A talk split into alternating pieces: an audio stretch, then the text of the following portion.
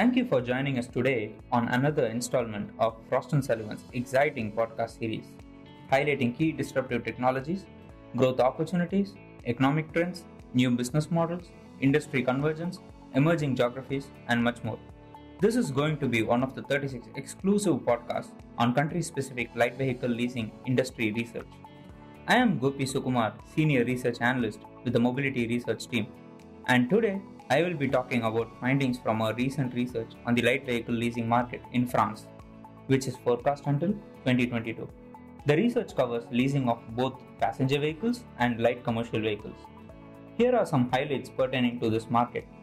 Fleet leasing providers in France attract new business from S M Es and individuals through flexible leasing models.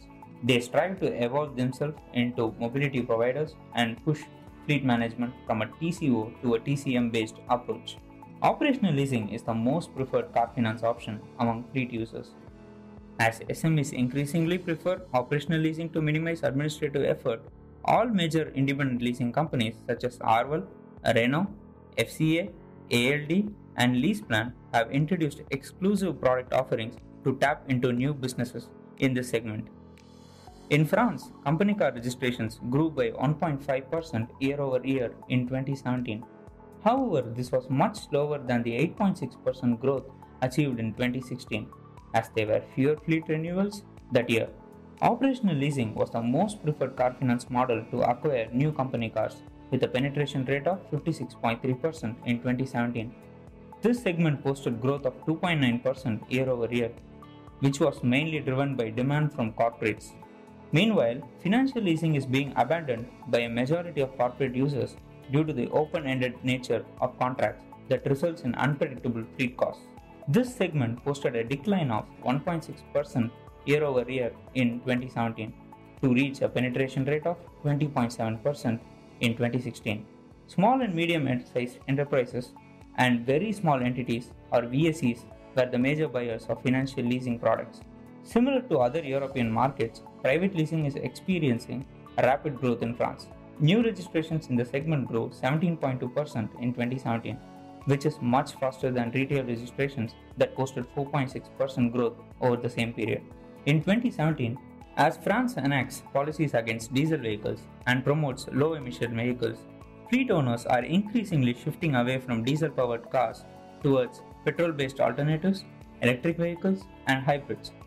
France offers subsidies of up to six thousand euros towards the sale of low-emission vehicles. In twenty seventeen, new registrations in X C V leasing grew forty-six point three percent year-over-year. In terms of sales channel, the emergence of online aggregators has led users, especially S M Es, to increasingly book competitive leasing deals from multiple providers through their entire channel. Since S M Es are spread throughout the country, all major leasing companies prefer to engage with a local partner, preferably dealers, to reach out to potential customers. This scenario favors French leasing companies who collectively account for seventy-three point six percent of market share in the operational leasing business.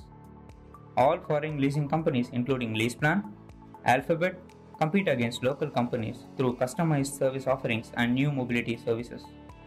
Competition from new mobility providers who are striving to compete in the mainstream leasing business is also hotting up. A recent example of this trend is GoMore's collaboration with Arval in order to offer its customers leasing services. On that note, I hope you enjoyed this session. Please join us for future podcasts and become a member of Frost and Sullivan by emailing us at digital at frost dot com. Thank you for your time.